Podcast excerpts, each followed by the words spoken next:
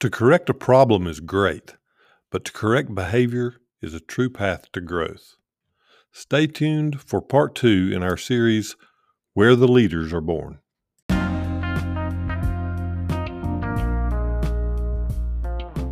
Welcome to Struggle, Grow, Succeed. I am your host, Charles Baldwin. This is where we welcome the struggle and then we attack it. It is through struggle that we grow. And on the other side of growth is success.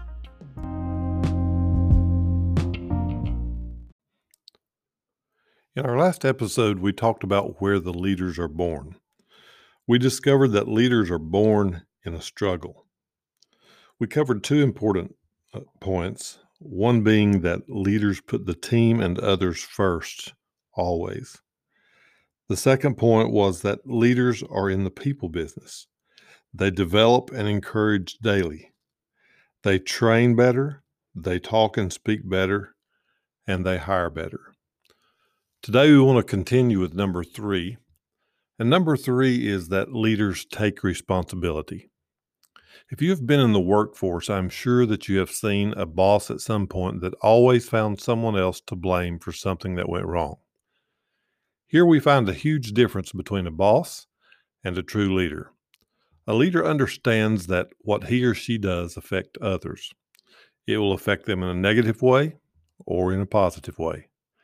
Taking responsibility for something that has gone wrong says a couple of things. Even though a leader might not have had anything to do with the actual mistake, he will take the responsibility for lack of training or explaining to the employee their position a little better. Not only does that cause a completely different reaction from the employee or team member, it also sets an example to all those who observe. Most people would rather engage in finger pointing and placing blame on another person. When a leader takes responsibility, it is proof that he or she is willing to improve in their performance and strive to become a more effective leader. Remember that your action or reaction as a leader affects others. Number four, leaders value words. You know, words are very powerful, and even more so are the manner and tone in which they are spoken. Good leaders understand that if the right words are spoken the right way, they can inspire, engage, and elevate. Even though many jobs or positions and careers may have large amounts of stress at times, taking a step back and gathering your thoughts can bring a total different outcome to a bad situation. When a team member or employee makes a mistake, chances are they are already down on themselves. To have a person in a position of power to come down on them with the wrong tone can push the employee further down, and sometimes it pushes them right out the door. The final one for today is number five leaders are great listeners. Probably one of the most effective tools that you can have as a leader is the ability to listen. Most bosses or leaders don't have any problem speaking. They always seem to have the words to say. We have two ears and one mouth for a reason. If you, as a leader, will take the time to listen, you will be surprised about what you can learn. When we speak, we talk about what we know.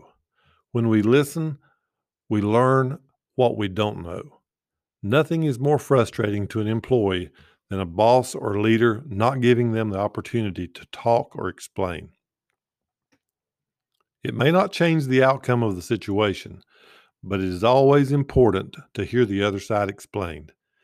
If you listen as a leader, it will help you understand where the employee or team member might need more training. To correct a problem is great, but to correct behavior is a true path to growth for the employee and for you, the leader.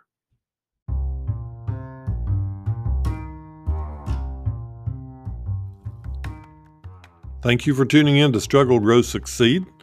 Uh, we'd like to invite you to listen to our other episodes on most of the podcast channels. We're also on YouTube. We have a YouTube channel, Struggle, Grow, Succeed.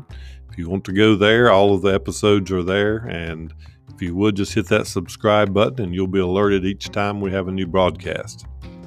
Also available, if you would rather read, we put all of these on our Facebook page. And also, we have a Facebook group, hashtag struggle, grow, succeed. You're more than welcome to join that group. Again, thank you for joining us, and we will see you next time.